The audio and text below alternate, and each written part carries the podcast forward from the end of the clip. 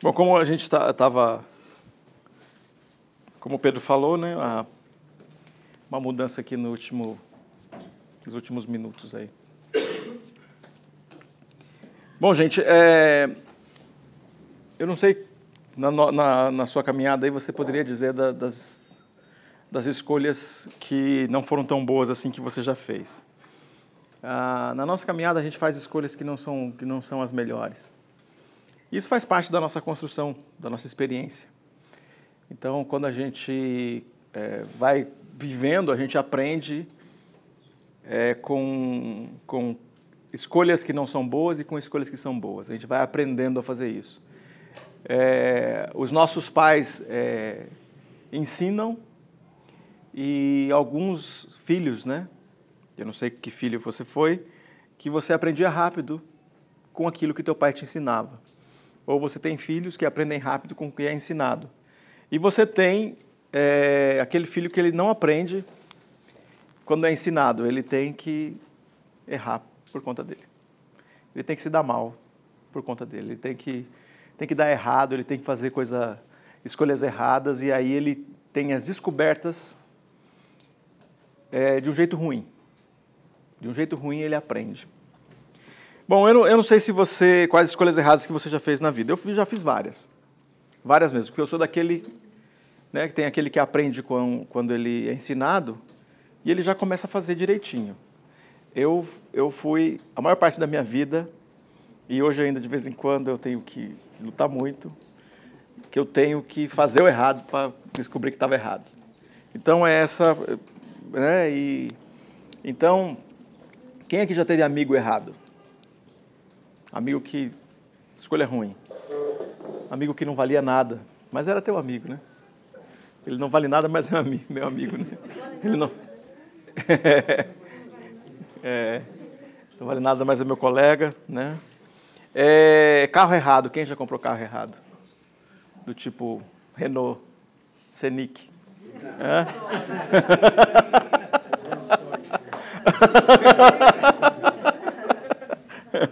É, coisa errada, carro errado. Carro errado, eu já comprei carro errado. É, tem gente que vai dizer que tem uma carreira errada. Escolheu a profissão, a profissão errada. É possível. É, estou na profissão errada. E aí tem que escolher um, o que, que faz agora, qual é a outra profissão. O que, que pode ser feito, né? E tem gente que escolhe time errado. Não tem? Tem gente que escolhe time errado. Eu tenho certeza disso, né? Tem, o Deco já, já começou a apontar para as pessoas que ele acha escolheu o time errado, né? Então, tem, e tem algumas escolhas dessas, né? É, agora, quem escolheu é, esposo esposa errada, não levante a mão, por favor.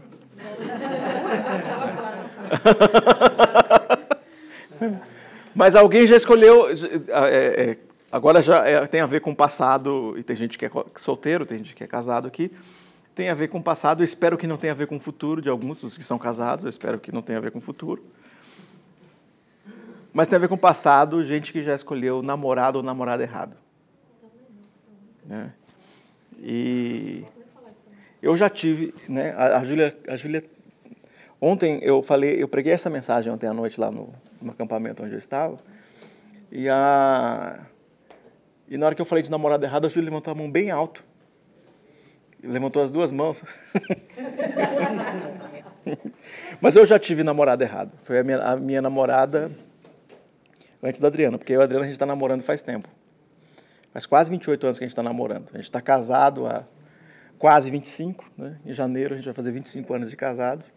E quase 28 anos então que a gente está que a gente está junto aí. Muita muita coisa que a gente viveu, mas a namorada anterior à Adriana foi a namorada errada. E aí a, a, tem aquelas coisas que, eu, que a gente sempre pensa que oração, oração, Deus sempre responde oração. Tem oração que Deus não responde. E Deus não respondeu uma oração que eu fazia. Então eu estava naquele aquele sofrimento, sabe? Aquele sofrimento. Né? Sabe, eu estava, eu tava, olha só, a situação era, a fase era triste. Eu estava na, na garagem da, da casa, da casa onde a gente morava, sentado no chão, né? Poeira, pelo de cachorro, aquela, aquela coisa de garagem, né? Eu ali sentado, chorando, estava chorando. E eu estava ali dando sentido para as músicas sertanejas, sabe? Se alguém chega ali e olha assim, eu estava conversando com eu estava conversando com meu irmão, meu conselheiro na época, meu irmão, meu irmão mais novo, uma benção, pastor, pastor Samuel. Na época ele tinha 12 anos, olha a fase. A fase era, né? Meu conselheiro. Estava ali, tadinho, não tinha nada o que fazer, 25 anos atrás, mais de 25 anos atrás, né? 29 anos atrás. Tinha dois canais de televisão na TV, tinha o que assistir, né? Globo, SBT, né? E aí ele estava ali do meu lado. Se chegasse alguém ali na hora, podia ser um profeta, podia falar, um dos dois é corno. E acertava. E acertava, né? Porque, porque era ali, né? Tava a cena, aquela cena, eu chorando ali e tal. E naquela hora eu estava chorando, choramingando, e aí eu estava fazendo aquela oração, e aí a oração que Deus não responde. Que é, é, é legal a gente saber disso, né? Que tem oração que Deus não responde. Que a gente está orando, e ele não responde. Aí você, você fica pensando assim que, que sabedoria de Deus, né? Porque naquela hora eu estava orando ali e a minha oração era, era igual aquela música João de Barro. Então eu falei, cara, sertanejo, né? E traz de volta aquela menina. Eu quero ela, eu preciso dela. E eu estava chorando ali fazendo essa oração. Eu imagino ó, que a Bíblia diz o seguinte, que o Espírito Santo intercede por nós até com gemidos inexprimíveis. Eu imagino que naquela hora né, na, naquela hora eu estava fazendo oração, porque o Espírito Santo é que sabe qual é a vontade de Deus. Então é o seguinte, a gente não sabe a vontade de Deus, então a gente faz a nossa oração. E o Espírito Santo que intercede por nós, com gemidos inexprimíveis, ele, ele é como se fosse a tecla SAP da nossa oração para Deus. Então ele estava fazendo o quê? Naquela hora que eu estava ali, eu imagino Deus olhando lá de cima, porque eu fico pensando sempre que ele está lá em cima, né? Ele está ali, né? Está junto, sei lá. Mas eu estou pensando que ele está lá em cima, ele está olhando e ele fala para o Espírito Santo assim: esse moleque está chorando, o que está acontecendo com ele? Aí o Espírito Santo fala: nada não. Não dá bola para ele não. É um corno qualquer. Aí, mas daí Deus fala assim: mas ele mas ele está chorando. Ele deve estar tá orando agora. Aí o Espírito Santo, que conhece até os gemidos inexprimíveis, começa a falar assim: mas o, o menininho de 12 anos, está orando também. Ele está querendo sair de lá e não sabe como. e aí, eu imagino que Deus insiste. E aí o Espírito Santo diz assim: ele está querendo conhecer logo a mulher da vida dele. Por quê? O Espírito Santo ora segundo a vontade de Deus e não é segundo a nossa vontade. E aí naquela hora eu estava dizendo que eu queria voltar para aquela menina e ele fala: Não, você não tem ideia de que eu preparei para você uma coisa muito melhor. E aí, então, eu estava orando errado, né? mas Deus estava ali fazendo certo acontecer. E mais ou menos seis meses depois, eu estava começando a namorar com a Adriana. E a gente começou a namorar, e a gente casou. E a gente não é feliz para sempre. Porque isso aí não é verdade, tá? O felizes para sempre. O felizes para sempre não é uma não é uma verdade. Na, a gente é feliz numa construção de contentamento. É um outro caminho que a gente tem, que a gente tem escolhido fazer. Né? Então, é isso que a gente tem feito. Então, a, a, eu acho que todo, todo mundo aí já deve ter vivido, já deve ter enfrentado, deve ter passado por alguma, é, alguma escolha que você se lembra e fala assim, não foi uma boa escolha, não foi um, um, alguma coisa que, que valia ser ser até lembrado né, das, dessas escolhas ruins. E ainda bem que essas escolhas ruins, elas não. Que, que geram arrependimento, elas não matam, né? Porque se matasse, você já sabe o que tinha acontecido, né? Eu acho que. Eu acho que quase todo mundo aqui tinha morrido. Quem aqui estaria vivo se arrependimento matasse? Eu acho que você tem histórias de arrependimento que te matariam, né? negócio que você fez que não devia ter feito, relacionamentos que você não devia ter vivido, histórias ruins que você não viveria, não viveria de novo.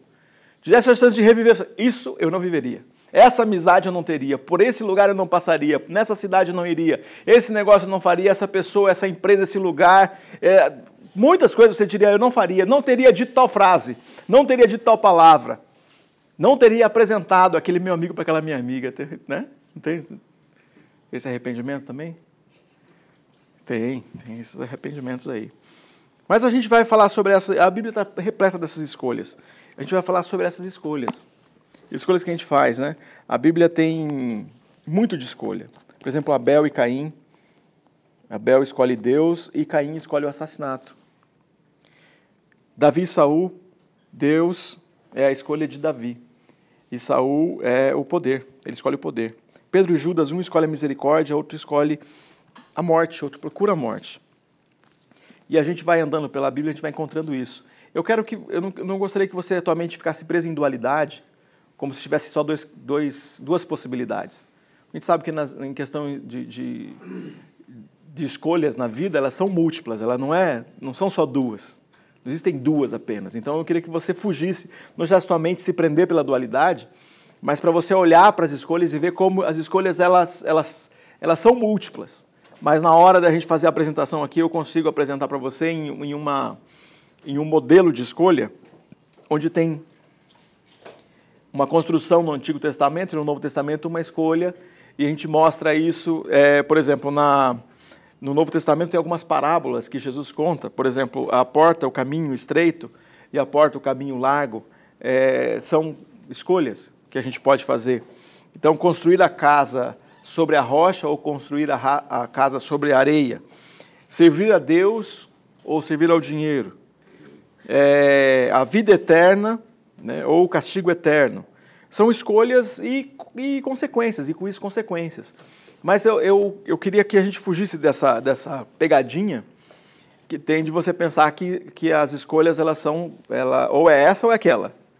Na verdade, são múltiplas escolhas e no final você vai perceber que parte dessas escolhas, ela ela tá te levando para uma para um caminho onde você vai contar deu certo ou deu errado. Né? No, a, a consequência final das escolhas, você sempre vai conseguir avaliar e falar foi, foi uma boa escolha ou não foi uma boa escolha. Mas eu queria ler um texto com vocês falando disso. Mateus 16, 21 a 27. Mateus 16, 21 a 27.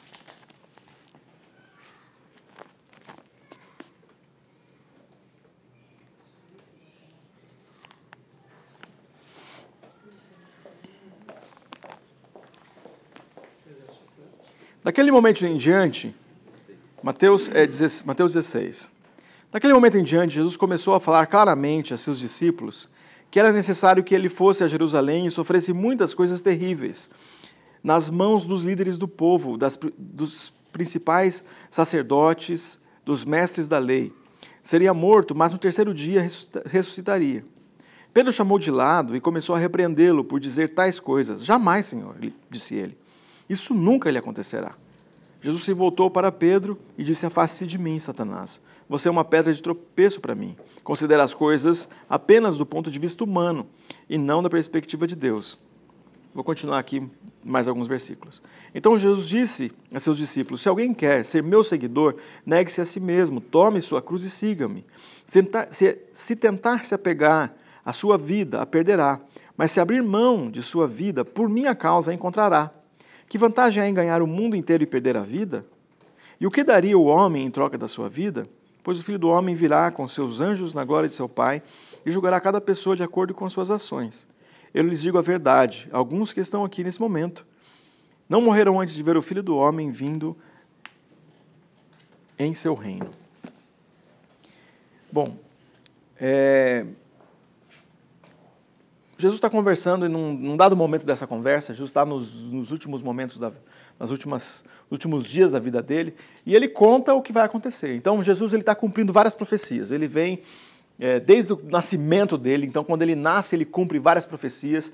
Então o nascimento dele são profecias daquele ponto do nascimento, a infância, a fuga para o Egito, a volta para Israel ah, o momento que ele fica adulto, né, o bar mitzvah dele com 12 anos, e tudo isso eram, são profecias que foram se cumprindo. E quando chega em, em, no dado momento dele começar aquilo que a gente chama que é o ministério de Jesus com 30 anos de idade, ele começa a, a ensinar, ensinar e aí intencionalmente ensinar as pessoas e começa a, como, como aquele que ensina ele é chamado de profeta, mas ele é aquele que redime Israel. Então ele está curando as pessoas, ele é o redentor de Israel e o redentor, o nosso redentor, né? o nosso Messias. Então ele está vindo e várias coisas vão acontecendo. Então, na, quando a gente está lendo os evangelhos, a gente tem diferentes fases desses três anos. Em cada um desses anos tem uma ênfase diferente no ministério dele.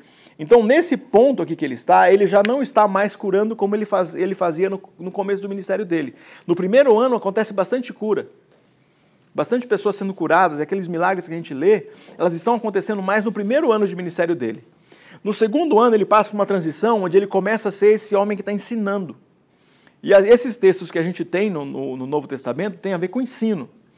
E no terceiro ano acontecem alguns milagres, e entre eles acontece, por exemplo, a ressurreição de Lázaro, e são aqueles milagres que estão ali em João. O Evangelho de João, ele, ele contém algumas conversas, ele, são, ele é mais, o Evangelho de João ele é mais denso, com os diálogos maiores. Você vai encontrar diálogos maiores.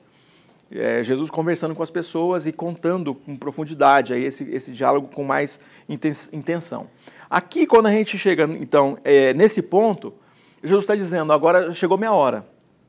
Está na hora de eu cumprir aquilo que está na profecia. Então, lembra de uma coisa: quando a gente fala de Jesus, que ele, ele não foi ele não foi pego pelos romanos. Pegaram ele. Ele não foi, ele não foi perseguido. Depois de ter sido perseguido, aquelas fugas, sabe aquele, aqueles filmes que a gente vê de alguém que está fugindo, fugindo, um dia é pego, é pego o cara, vai preso, é torturado e depois ele é, é morto. Jesus se entregou. Ele entregou a sua vida por nós. Então, olha só o que está acontecendo. Quando você lê esse texto, ele fala: Eu vou para Jerusalém porque eu vou entregar a minha vida. Ele está dizendo o que vai fazer. Ele está dizendo o que acontecerá com a vida dele. E depois, quando ele está lá e acontece, depois a gente vai seguindo os passos, a gente vê, quando ele, ele tem a última ceia e ele vai para o Monte das Oliveiras e ele fala. É, tal pessoa vai me trair, ele sabe tudo, tal pessoa vai me trair, e ele diz para aquele cara que vai trair, vai e faz seu trabalho logo de uma vez, ele vai para o Monte das Oliveiras e quando ele está no Monte das Oliveiras, ele é, é, sabe que esses homens vêm persegui-lo, esses homens vêm, pegam e ele se entrega. E aí todos os diálogos que vêm, as conversas que vêm dele sendo preso. Então, tudo isso é alguém que se entrega. Ele não foi pego. Ele se entregou por nós. Então aqui é mais uma predição disso. Então Jesus ele veio para ser aquele que morre por nós. Isaías 53 Isaías 53 é um texto escrito 700 anos antes de Cristo, dizendo o que aconteceu. Né? Como, ele, como foi esse sacrifício.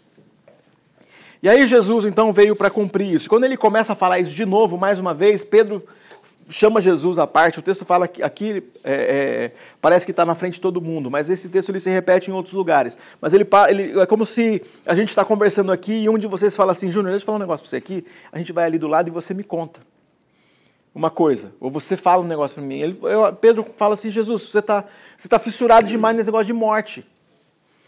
Para de falar isso, você não vai morrer, você não pode morrer. Você não, tem, não, tem, não, tem, não pode morrer, você tem que parar de falar isso. E se você sabe que vai. Não imagina isso. Eu imagino que a conversa, ela, ela, aqui a gente tem um fragmento da conversa. Essa conversa ela se multiplica. Porque essa conversa não é uma conversa que é, é Pedro. Então imagina que é Pedro falando para Jesus, mas imagina que Pedro é aquele negócio, nós estamos num grupo aqui. Vou, a, a, a gente acabou de tomar um café ali, um, um, tomar água, conversar um pouquinho e você conversou uma frase, e a, tua, a frase que você falou e, e, e tem a ver com outras experiências que nós tivemos, né? A Sônia trouxe para mim uma coisa que eu tinha esquecido no almoço semana passada, e ela fala, é, o que ela fala para mim tem a ver com coisas que a gente falou da semana passada, coisas que nós já nos conhecemos, tudo bem, como que tá, fala de uma outra pessoa como tá, e isso é, o assunto é muito maior. Nós temos mais coisas em comum. Então imagina que na hora que, na hora que é, é, a gente tem Pedro falando com Jesus, esse assunto já era um assunto que estava é, presente na conversa com os discípulos. Jesus está falando toda hora de morrer. Ele não devia estar falando isso. Ele não podia estar falando que ele vai morrer. Ele é nosso Senhor, ele não pode morrer, ele tem que continuar vivo. Ele é o nosso é, é, líder, como que ele pode falar uma coisa dessa? Eles já deviam estar. Essa conversa estava entre eles. Na hora que ele sai e tira Jesus à parte, Jesus fala: Você pensa como pensam os homens você Bom, é engraçado isso, que a gente não tem como pensar como, não, como, como pensa diferente. Você consegue, não? Eu só penso como pensa o homem. Pedro também. Então, esse pensamento nosso, esse pensamento que a gente, que a gente tem, é natural da gente a gente fugir. A gente negar algumas dificuldades, algumas coisas que são difíceis para nós, a gente negar e a gente buscar, a gente fazer fuga. Gente fazer o caminho mais curto, a gente pegar um atalho, a gente pegar um outro caminho que não é o caminho que Deus tem para nós. Nesse caso aqui, o caminho de Jesus era: eu vou eu, eu, vou para Jerusalém, o meu caminho tem sofrimento, eu tenho que cumprir a minha missão. E aí ele fala: não, você não vai para lá, você não pode ir. Então, por que a gente não vai para Cafarnaum? Ou vai para vai para um outro lado, vamos para outro lugar, a gente não precisa ir para lá, a gente pode ir para outro lugar. Aí ele fala, aquela, aquele, aquela, aquele jeito de falar, né? Que o padrão de escolha é diferente. E ele ele está negando, Jesus, isso nunca vai acontecer, isso não pode acontecer. Ah, e aí, Jesus fala isso que é tão pesado, né? Para trás de mim, você é uma pedra de tropeço. Não está pensando nas coisas de Deus, mas nas coisas dos homens. Bom, primeiro de tudo, que Jesus chama Pedro de diabo, né? Você é Satanás. Bom, primeiro de tudo, eu queria dizer para você que alguém vai falar um negócio contrariando você, não faça isso. Tá? Se for a tua esposa, menos ainda. Sai diabo, né? Não vai falar isso, né? Se for o seu marido te contrariando, nunca diga sai diabo, cala a boca diabo, não fale isso. Não fale isso. Essa é uma péssima escolha. As consequências serão terríveis, né? Não fale isso. Mas olha só, nessa hora, Jesus fala isso. Mas isso aqui tem uma, uma, um ensinamento interessante para a gente, porque a gente, bem intencionado, pode estar tá dando conselhos e esse conselho não tem a ver com a missão de Deus. A gente pode estar tá bem intencionado, falando coisas que, que para nós parecem boas e a gente está promovendo o caos. A gente está promovendo maldade. A gente está levando as coisas à maldade. Então talvez a gente está bem intencionado, mas a gente está levando pessoas a viverem coisas ruins, com o nosso bom conselho. A gente está cheio de boa intenção, mas nós estamos levando as pessoas a viverem alguma coisa que não tem sentido. Aqui nessa situação, Pedro estava levando Jesus a viver aquilo, a fazer aquilo que não era a missão dele. E aí, nesse sentido bem intencionado, a gente está promovendo uma outra causa que não é a causa que nós devemos estar envolvidos. É o mal. E aí, Pedro, você vai me fazer tropeçar. Você vai impedir com que eu dê o passo que eu preciso dar. E aí ele continua, né? Essa história. É, é, é, é, a gente vai fazer isso como pensou o homem. A gente vai pensar numa fuga, num jeito de fazer, um jeito mais fácil, né? Mas assim, não tem uma outra opção mais fácil. É mais ou menos assim. É, você vai fazer um, aquele curso, você tem que ler 4 mil páginas por semestre. Você fala, não tem um curso que dá para ler só mil? Melhor, é um curso que não precisa ler, que é só ouvir. Um curso que a gente aplica uma coisa, uma injeção, assim, aprende. Né? Não tem um negócio assim, é sem agulha, uma injeção sem agulha, que né? a gente aprende. Tem um negócio assim que só sabe e já está feito. Né? A gente queria um negócio, a gente quer a simplicidade. Simplificar, simplificar. Então você vai ler aquela obra da FUVEST ou aquela obra do, do da FUVEST, do, do, vestibular lá que você precisa prestar, aí você vai e, lê o resumo. Você tem que fazer é, é, aquele trabalho lá na sua empresa, e aí você dá um jeito de fazer ele, ele parecer bem feito, mas ele. Hum, um jeitinho. Uma fuga. É um jeitinho. A gente não quer o que dá trabalho, a gente quer o que dá menos trabalho, a gente quer um caminho mais fácil. A gente quer aquilo que pareça bem feito, mas que não seja tão trabalhoso. A gente quer que seja bonito, mas sem trabalho, e isso não existe. Isso é como pensa o homem, a gente pensa desse jeito, a gente não quer esse, esse, esse caminho. Aí a gente é vítima da fraude, a gente é vítima do golpe, a gente é vítima do engano, porque a gente quer sempre o jeitinho. Para aprender uma língua, você precisa estudar no mínimo dois anos para você pedir comida. Para você falar o básico. Agora, para você escrever, falar, pensar, traduzir, falar teu raciocínio profundo, dois anos ainda é pouco. Aí, alguém diz para você que você aprende outra língua em seis meses. Um curso de seis meses para você aprender sua, essa língua. Só que custa tanto. Aí você compra o curso.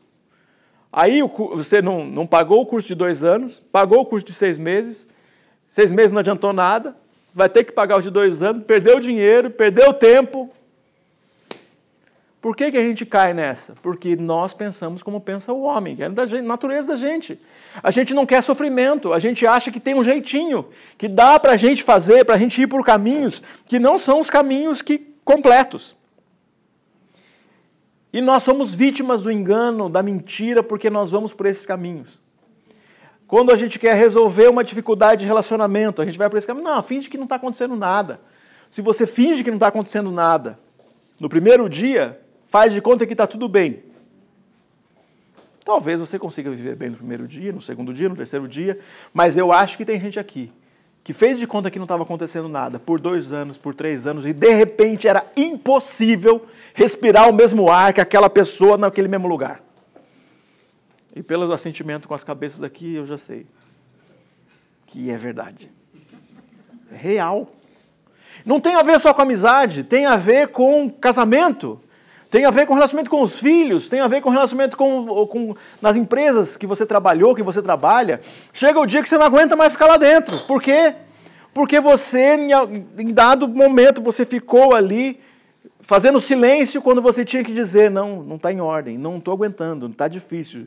E você precisava colocar aquilo que você pensava, você precisava tratar aquilo, mas você fez como pensa o homem, o jeitinho, vai dar trabalho discutir isso, vai dar trabalho discutir a relação no casamento, vai dar trabalho chamar a atenção do filho, vai dar trabalho colocar o filho no lugar dele, vai dar trabalho fazer com que o filho faça a lição de casa, vai dar trabalho proibir o videogame, vai dar trabalho tirar o celular dele, e vai, ele vai mexer, eu não quero, e aí você daqui a pouco está com um problema muito maior porque você não fez aquilo que tinha que ter feito desde o começo. Porque nós pegamos o atalho. É natural da gente pegar o atalho e sugerir o atalho. E sugerir o atalho. Porque quando a gente está falando sobre sugerir o atalho, nós estamos, nós estamos num grupo lá de, de, casais que estão considerando seriamente o casamento. E, e, a gente, nesse curso, né, a Batu e o Obada estão com a gente. Uma das coisas que acontece, que é comum acontecer isso, é um casal está namorando, ou está noivo. Ou está pensando né, que o relacionamento deles é para valer. Que eles estão juntos. No primeiro desentendimento, o casal vai e conversa, uma pessoa do casal vai e conversa com o melhor amigo ou com a melhor amiga. Sem considerar que aquele melhor amigo ou melhor amiga talvez tenha ciúme. E aí, ele fala, ah, a gente se desentendeu semana passada. Aí o que a pessoa fala? Eu não te falei que ele não valia nada? Aquele desgraçado? Era o ciúme. O ciúme do relacionamento. Então não é alguém que te ajuda a construir. Só que, gente, isso é um problema, não é para o namoro ou para o noivado, isso é um problema para casamento. Tem gente que está se aconselhando com aquela pessoa que é o Satanás, que é o diabo, que é a pedra de tropeço que é a pessoa que está sendo aquela que vai te conduzir para fazer o mal para você mesmo, que vai fazer com que você destrua coisas que você conquistou, com que você é, é, acabe com coisas que você gostaria de manter. Então, essa escolha do homem, ou aquele jeito do homem pensar, de buscar um caminho, um atalho, nos leva a escolhas ruins. E com Jesus aconteceu isso. Gente, aconteceu isso. E na história aqui, queria que você colocasse isso. Pedro era um dos melhores amigos de Jesus. Não esquece disso. Um dos melhores amigos de Jesus. Estava dando um péssimo conselho para ele. Então significa que eu e você podemos ter um melhor amigo, mas ele não é o melhor conselheiro. E a gente precisa estar atento a isso. Aconteceu com Jesus. A proposta de Jesus é um novo paradigma de escolha. Ele está dando uma outra parada aqui para a gente, para a gente considerar quando a gente escolhe. Na hora que ele estava falando aqui, ele, ele diz o seguinte, e aí ele passa a ensinar a partir dessa experi da, da, experiência que ele tem, da conversa que ele tem. Então imagina que Pedro chama ele de lado, fala uma coisa para ele, ele responde para Pe Pedro e continua ensinando para o grupo. Porque dá para ver que aqui tem um discurso. Ele começa a ensinar. E quando ele começa a ensinar, ele fala assim: olha, gente, vocês precisam aprender uma coisa. Vocês precisam negar a si mesmo. Porque tem algumas coisas que você vai dizer sim para você e vai ser péssimo para o seu futuro que tem algumas coisas que, se você receber apenas sim, será o fim do teu progresso. E nós sabemos disso. Se você lembra. Bom, a gente olha para as nossas crianças a gente consegue ver isso, mas lembrasse que você um dia já foi criança, adolescente. Se teu pai e tua mãe tivessem dito sim para você, para tudo que você queria, o que aconteceria? Caos total. Do jeito que eu sou mandão hoje, imagina se eu tivesse um pai e uma mãe que me dissesse sim o tempo todo. Imagina, imagina. E a gente, de vez em quando, encontra aí numa casa um amigo, alguém, que a gente vê que a criança tem quatro anos, mas é o rei daquela casa. Tem quatro anos de idade, mas ela manda em tudo. A hora que vai dormir, ela que decide. A hora que acorda, ela que decide. A hora que come, ela que decide. Come no chão, não, quero comer no chão hoje, come no chão. E o pai não tem quem faça, né? Bate no pai, bate na mãe e acabou. E alguém está dizendo que é assim mesmo que tem que ser. E tem coisas piores, né? Tem coisas piores. Eu estou colocando isso aqui, tem coisas muito piores. Então, esse menino a vida vai ensinar para ele que não é do jeito dele, mas ele vai sofrer mais.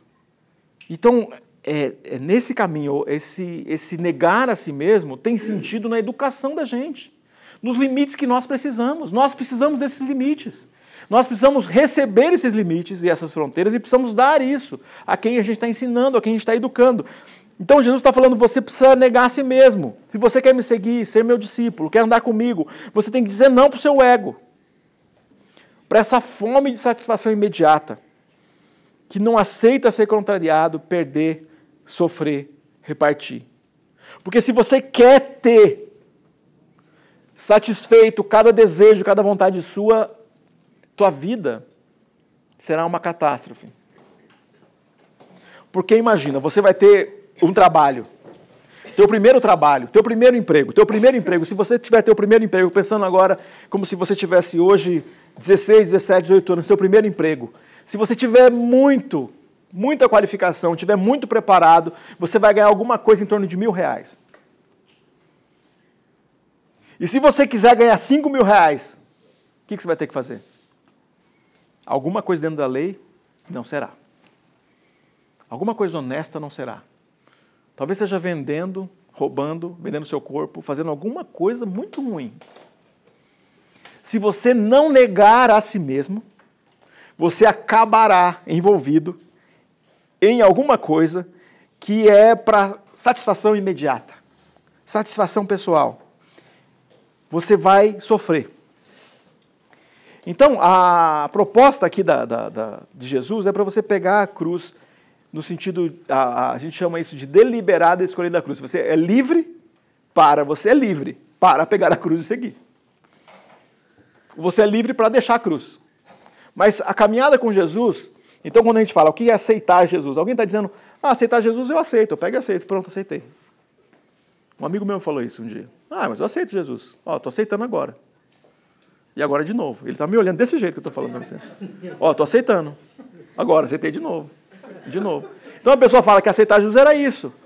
E naquela hora eu estava vazio de argumento, né? eu não tinha o que falar para ele, não conseguia respondê-lo. Né? anos atrás, né, no, nosso trabalho. Eu não, não sabia o que dizer para ele. Mas hoje, eu, se eu tivesse condições de conversar com ele, eu me lembro de ter encontrado com ele numa fila de aeroporto. Eu estava indo para o Rio Grande do Sul para um evento, para falar em um evento, e ele estava indo para produzir um filme em algum lugar. E aí ele perguntou como é que eu estava. Né, como é que você está? Como é que está a família? Eu falei, está bem. É, tive mais dois filhos e tal, e comecei a contar isso para ele. E ele ficou feliz com aquilo, impressionado. Eu falei assim: e você? E você, como é que você está? Ele tinha acabado de sair de uma clínica de recuperação, estava morando num quartinho. Ele tinha colocado a esposa dele dentro do carro dele, com a mala dela, ela dizendo: Eu não quero deixar você. Ele colocou ela à força dentro do carro dele, levou ela na casa do pai dela e falou: Segura ela aí, não deixa ela nunca mais sair daí para ir atrás de mim. Ele falou para mim isso emocionado.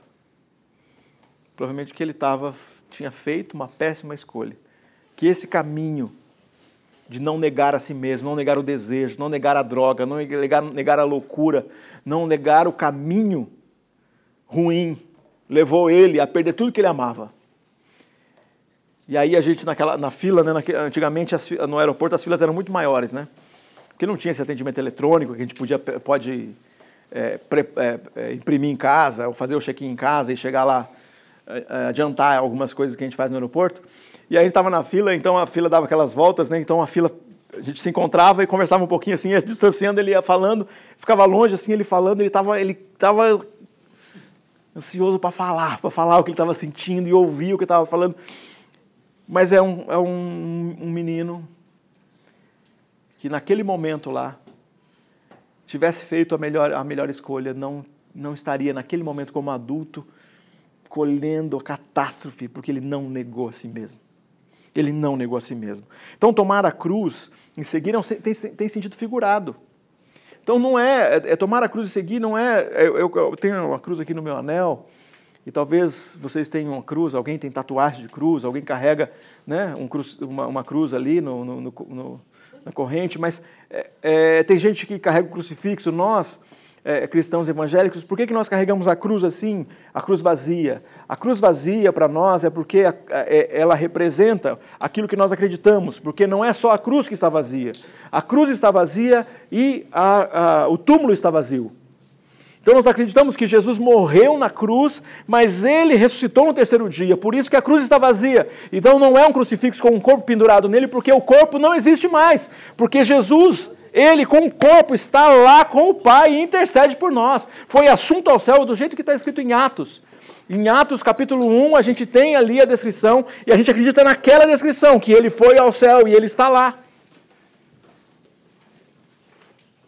Em Atos, a gente. É, é, em Atos não, em, em, em Mateus e Marcos, quando ele, ele tá, quando ele. Em João, né, quando ele vai ao céu, a gente tem uma outra palavra em Atos do Espírito Santo que é a presença. A presença de Deus em nós o Espírito Santo e a presença de Jesus com Deus. Então nós acreditamos na Santa Trindade, nós temos o Deus que é trino e atuante, e está atuando para a gente fazer as melhores escolhas. Então, quando a gente olha para tomar a cruz, essa linguagem simbólica, ela vai ajustar a gente esse negócio de aceitar Jesus. O que é aceitar Jesus? Eu aceito Jesus sobre as relações que eu tenho. Eu, eu aceito Jesus do que significa ser homem, eu aceito Jesus. O que significa ser homem, tendo Jesus como mestre? Jesus é o meu padrão de hombridade. O que significa é, ser pai, tendo Jesus como mestre? O que significa ser amigo, tendo Jesus como mestre? Como eu devo tratar as mulheres, é, é, é tendo Jesus como mestre? As mulheres mais jovens, as mulheres mais velhas? Como que, como que, que significa isso? Então, seguir Jesus significa que eu aceito Jesus sobre o meu casamento, eu aceito Jesus sobre paternidade, eu aceito Jesus sobre as minhas amizades, eu aceito Jesus sobre o jeito que eu olho para a cidade, eu aceito Jesus como é, a mensagem dele, como missão. Então, aceitar Jesus tem muitos é, detalhes, porque aceitar Jesus, eu estou descrevendo para vocês, que é aceitar Jesus como Senhor. Aceitá-lo como Senhor significa Ele é Senhor do meu casamento, Ele é Senhor da minha casa, Ele é Senhor dos meus relacionamentos com o sexo oposto, Ele é Senhor do meu relacionamento com os meus filhos, Ele é Senhor do meu recurso, do meu dinheiro, e Ele é Senhor das oportunidades que surgem para mim. Ele é Senhor. Ele é Salvador porque eu não poderia pagar preço nenhum para ter acesso a Deus jamais. Porque eu sou tremendamente pecador terrivelmente pecador. Terrivelmente pecador. Já usei, usei, um exemplo falando com vocês e vou usar novamente aqui. Imagina. Imagina só, eu posso ficar pensando que faço coisas boas e sou uma pessoa boa, de, muitas, de muitos aspectos. E hoje talvez eu tenha algumas coisas boas que eu faço. Mas se eu considerar que o que a Bíblia fala é que se a gente faz uma coisa ruim, a gente contamina tudo aquilo de bom que a gente fez, certo? Então, se pensar o seguinte, fazer uma, uma conta assim. É, vamos considerar os pecados, só os pecados de pensamento. Pecado de pensamento. Não vamos considerar os pecados de palavra, porque a gente fala coisa que não deveria falar, né? Fala umas bobagens de vez em quando. Ou de vez em sempre, né? Não sei. Alguns vão falar que é toda hora. Né? Vamos considerar só pecado de pensamento, coisa, pensamento ruim. Então, pensamento. Pecado de não de palavra, não de ação, nem de omissão. De pensamento. Pensamento ruim, assim, do tipo, sabe, a pessoa que te fecha no trânsito, você pensa assim, tomara que morra, sabe? O, o, o cara da moto que vem e xinga você, você fala, tomara que caia. Pensamento ruim, assim, desse tipo, né? Meninos, assim, pensamento ruim, assim, do tipo, tua mãe chama a tua atenção, você, aquele pensamento ruim que você vê da sua mãe, não fala. Só pensa. Lembra dele, né? Só lembra dele, só lembra dele. Esse pensamento ruim aí, que é para você pensar agora. Pensamento ruim, pensando que são três por dia. Tá? Quantos pensamentos ruins você tem por dia? Ó, tô dando, né? Um dia bom, três, né? O dia que você está voando, santo, nasceu asa em você. Nasceu asa, você está com três, três pensamentos. Então, três pensamentos, vamos lá. Três pensamentos numa semana, sete vezes três. Certo, 21 pensamentos ruins, se forem três pensamentos ruins por dia. Pensamento ruim, esse pensamento aí é pecado, porque a Bíblia fala que né, nós temos anjos que estão andando com a gente lá, ó, anotando o pensamento. 21. Em um ano, em um ano, olha só, em um mês, não vamos em um mês. Em um mês, vai dar quanto? 21 vezes 4? 84. Em um ano, fazer de conta que em um ano vai dar mil. Ó, gente, tá. Ó, gente, você é quase um anjo e você tem mil pensamentos do inferno por ano. Então não tem como você dizer eu não tenho pecado. Não dá para você fazer isso, porque eu estou falando só de pensamento. Porque tem o de omissão, de ação, de palavra.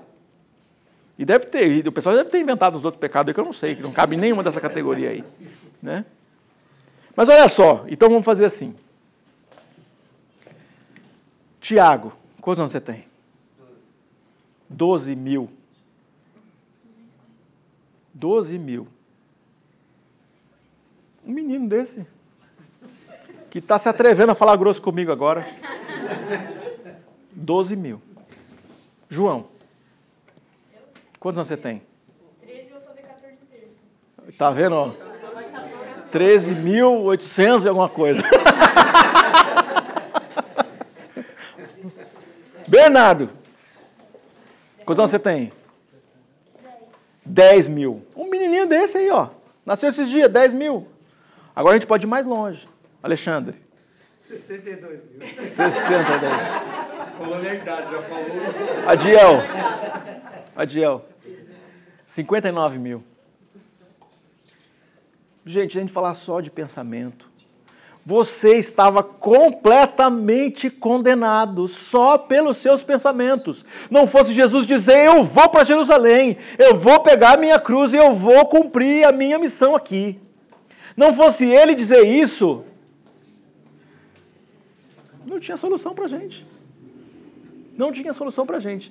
Mas ainda que você pense que você possa é, viver fora dessa presença de Jesus, não dar satisfação para ninguém, ficar à vontade, né, à vontade para fazer o que você quiser, ficar à vontade para viver do jeito que você quiser. Então, quando a gente fala isso, eu quero viver do meu jeito, você está pensando como pensa o homem. Eu quero fazer do meu jeito, está pensando como pensa o homem. E aí você pensa, agora vai ficar muito desanimador esse negócio dessa mensagem aí, porque como que eu vou. E aí, como que fica. Que hora que fica legal? Porque tá, tá, até agora está muito ruim. Jesus também disse uma coisa para a gente. Buscai primeiro o reino de Deus e a sua vontade, e todas essas coisas vos serão acrescentadas.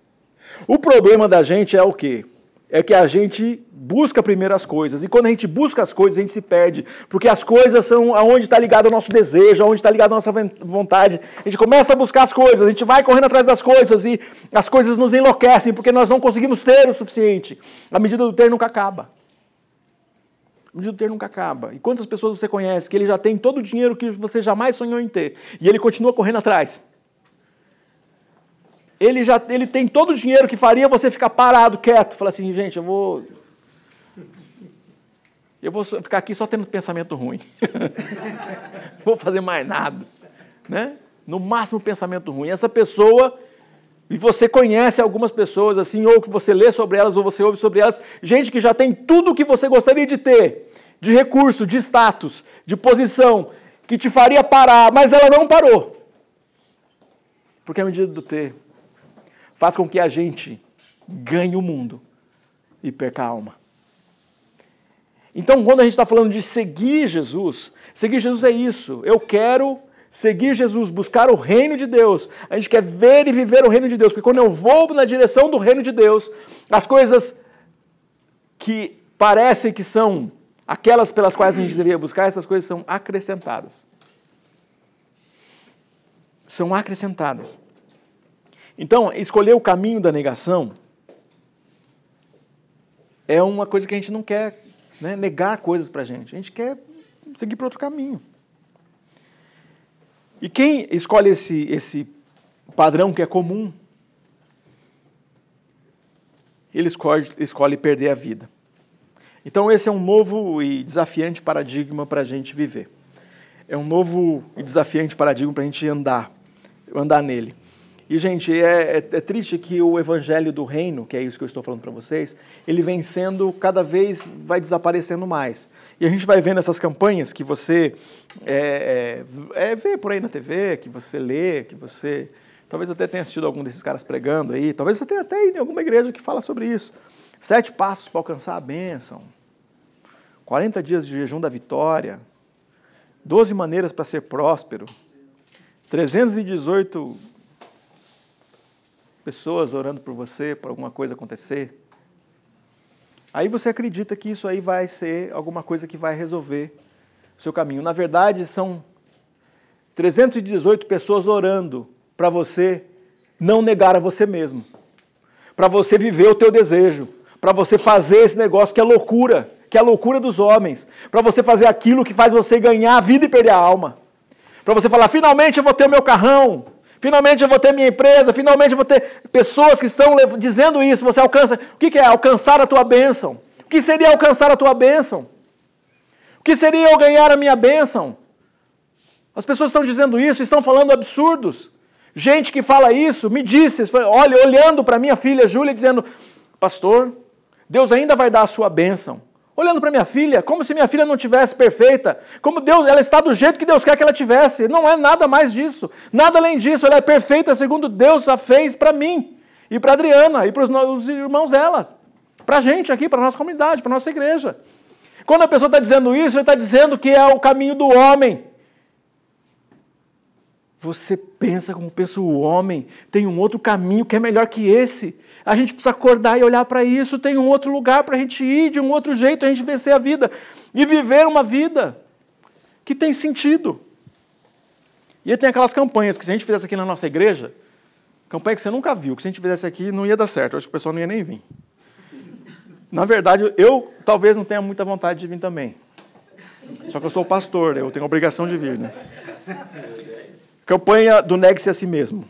Eu fico pensando, Campanha do negue-se a si mesmo. Uma campanha, lá na igreja tem uma campanha, o que? A campanha do negue-se a si mesmo. Nenhum amigo seu ia querer vir.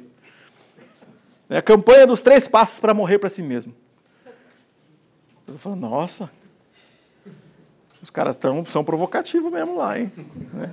Sete maneiras para amar seu próximo como a si mesmo. E aí você fala assim, mas não, é campanha, não tem uma campanha para os próximos me amar? Tem uma campanha para eu amar o próximo. 40 dias do jejum para que eu possa carregar a minha própria cruz. Se eu fizer uma campanha dessa. Eu acho que eu vou ter que fazer uma campanha né, da bênção, né? Campanha de oração, só simples assim. Campanha de oração. Aí chega aqui a pessoa descobre o que, que é. Porque se falar, o povo não vem. Gente, a gente tem que aprender a, a a morrer para nós mesmos, porque a gente vai cumprir a missão de Deus. E a missão de Deus, às vezes, a gente está vivendo uma vida que tem uma trajetória, numa direção, e quando a gente começa a compreender o negar a si mesmo, a gente vai perceber que essa trajetória não tem sentido nenhum, a gente tem que ir para outro caminho. Tem que mudar de trajetória, tem que fazer uma transição. A gente precisa decidir que é isso que a gente vai fazer. A gente vai ter que viver isso. A gente vai ter que encarar esse desafio. E eu quero é, é, terminar aqui com vocês contando uma, contando uma história. A história de John Newton. Eu queria que o Pedro colocasse uma música aqui para vocês. John Newton era um, um, um homem que ele era. Ele foi capitão de um navio de, que vendia gente, de um navio negreiro, de um navio que vendia escravos. Você deixa, deixa baixinho. É, e o que aconteceu com o John Newton? Ele, no meio da, da, da desse trabalho dele, ele começou a ter contato com o Evangelho. John Newton, no meio dessa, da, do, do, que ele estava vivendo, né, tendo trabalho, a primeira vendo trabalhando, né, vendendo escravos. Então imagina, alguém para ser capitão de um navio, na verdade, tem texto que você lê que parece que ele era capitão, não era de um navio, era de uma frota.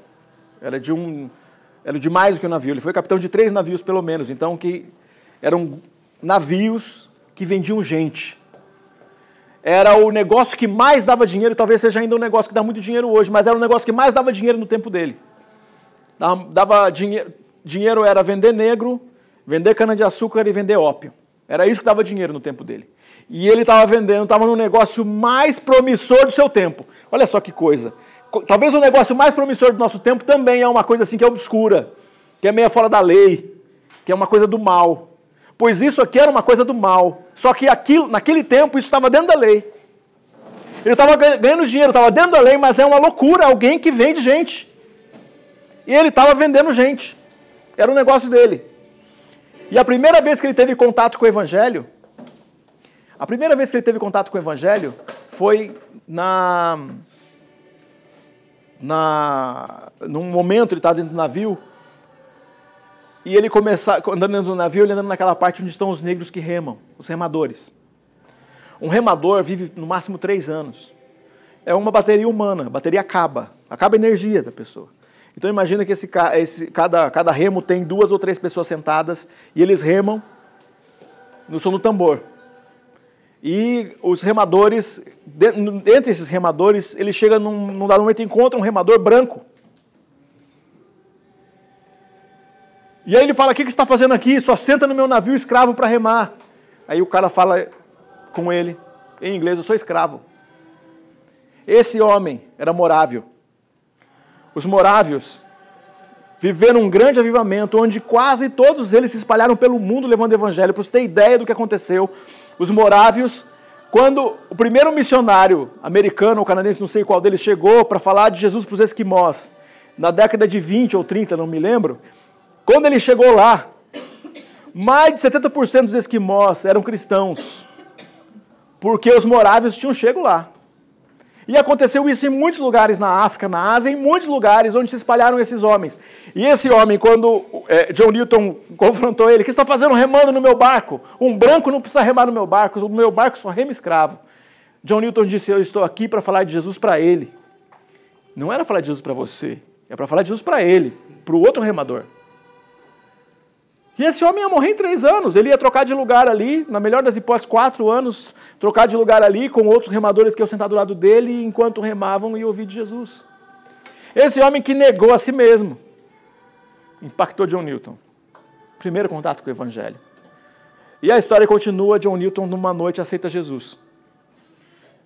John Newton aceita Jesus e ele está no meio do oceano, levando mais uma carga de escravos. Uma das etnias mais escravizadas no, no porto onde Jonito pegava, que eu não sei onde é. Eu tive a oportunidade de ir no Senegal, no fundo da agulha, num lugar na, na, na ilha de Goré, numa das, das, dos lugares desses da África que mandavam os escravos para o mundo. Daquele lugar, milhões, milhares, eu acho que é mais de um milhão, daquele lugar onde eu estive, saíram escravos para vir para cá. É um lugar fúnebre fúnebre. E quando, é, de uma das etnias que John Newton carregava, ele, os, os, os negros tinham um lamento. E, e o lamento era um gemido nesta melodia, na melodia dessa música. Eles gemiam nessa melodia, eles choravam nessa melodia. Então, quando eles estavam lá à noite, imaginam o, o, o mar em silêncio, o, o silêncio da noite. Não é para aumentar, é para voltar.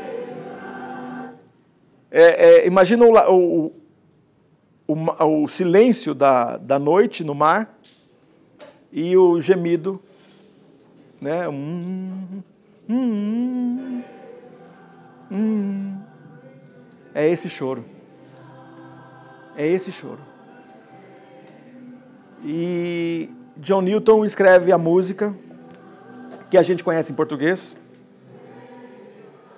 A, música, a canção Amazing virou um hino, né? Diz o seguinte: Ó oh, graça surpreendente, como é doce o som que salvou um desaventurado como eu. Eu estava perdido, mas agora me achei. Fui cego, mas agora vejo. Sua graça ensinou meu coração a temer e aliviou os meus medos. Quão preciosa foi a revelação no primeiro momento em que eu acreditei, através de muitos perigos, labutas e armadilhas que eu já passei. Essa graça trouxe-me até aqui e a graça conduzir-me-á ao meu lar. John Newton terminou a vida dele em outro caminho. John Newton terminou a vida dele na Nova Inglaterra, nos Estados Unidos. Naquele tempo era Nova Inglaterra ainda.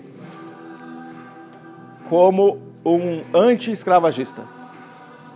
Um pastor anti-escravagista. Ele estava num caminho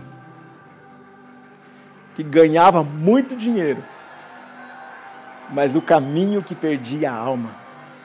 E foi por um outro caminho que não ganhava, sei lá o que, que ele ganhava. Não sei. Como pastor, eu sei que eu já fiz lá atrás uma outra escolha. A mesma escolha de John Newton. Como pastor, eu fiz a mesma escolha que ele.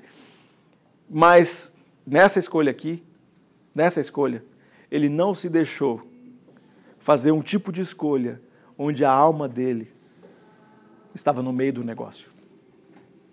Ele decidiu não pensar como pensa o homem. Ele decidiu negar-se a si mesmo e seguir no caminho com Jesus.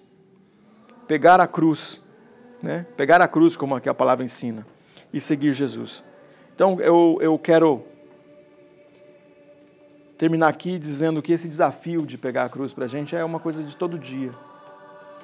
Porque todo dia você vai ter momentos ou situações onde a proposta mais interessante vai ser alguma coisa que tem a ver com largar a cruz, com parar de crer, com não acreditar em Jesus.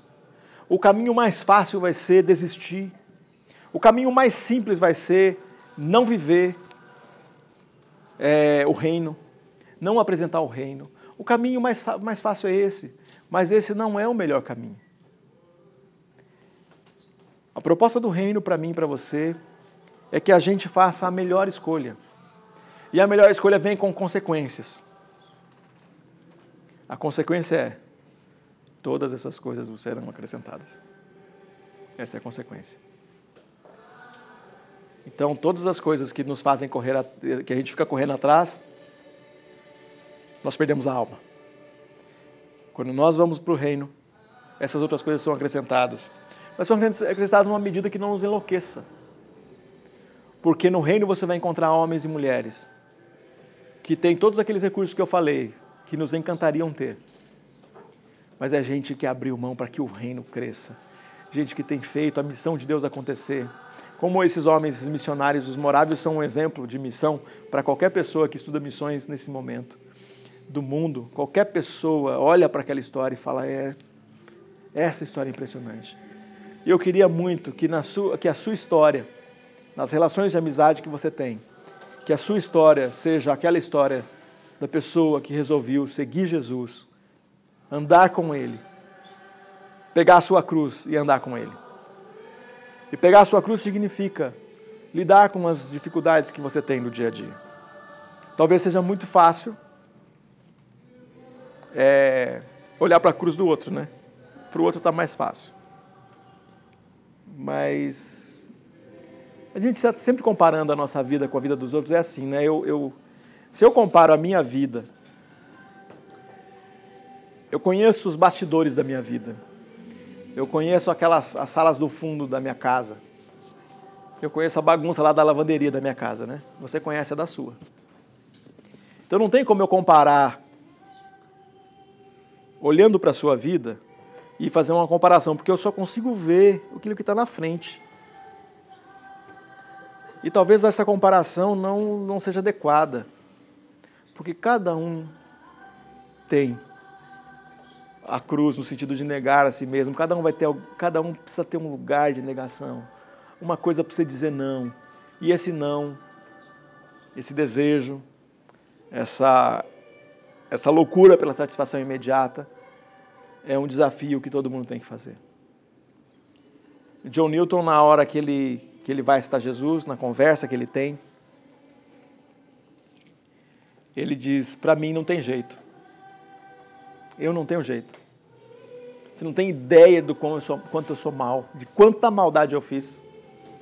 Imagina, ele está pensando em quantos escravos foram vendidos, quantas mulheres, quantas africanas foram estupradas nos navios dele, quantas pessoas foram assassinadas dentro do navio deles, pessoas foram torturadas e jogadas no mar. Quantas vezes isso aconteceu? Para mim não tem jeito. E aí essa, essa é a palavra. Maravilhosa graça a graça te alcança. Se Jesus não tivesse morrido naquela cruz, não são os seus não sei quantos mil pecados de pensamento, não. São os seus milhões de pecados de ação, seus milhares de pecados de palavras, seus milhares de pensamentos ruins, todos eles diante de Jesus e perdoados de uma vez por todas. Por isso que a gente fala aceitar Jesus, porque sozinho a gente não dá conta. Sozinho a gente só dá conta de pecar e levar outros ao pecado. Em Jesus, graça maravilhosa e poderosa que é derramada sobre nós nos livra de todo o pecado. Fazer uma oração? Senhor Pai Todo-Poderoso, se apresenta, Senhor, sobre a nossa vida como Senhor Salvador. Se apresenta na nossa vida, Senhor, nos ajudando a, a encontrar no Senhor a, o prazer pelo reino, viver o reino e, Senhor, que a gente nessa caminhada aprenda a, a viver, a lidar com as dificuldades do dia a dia, de carregar a nossa cruz, no sentido de negar a nós mesmos. Algumas coisas que a gente tem dito sim, que a gente deveria parar. O Senhor nos ajuda a fazer isso, para que o Senhor cresça, para que mais pessoas te conheçam, para que a gente caminhe em profundidade como discípulo do Senhor. Em nome de Jesus, amém. Amém.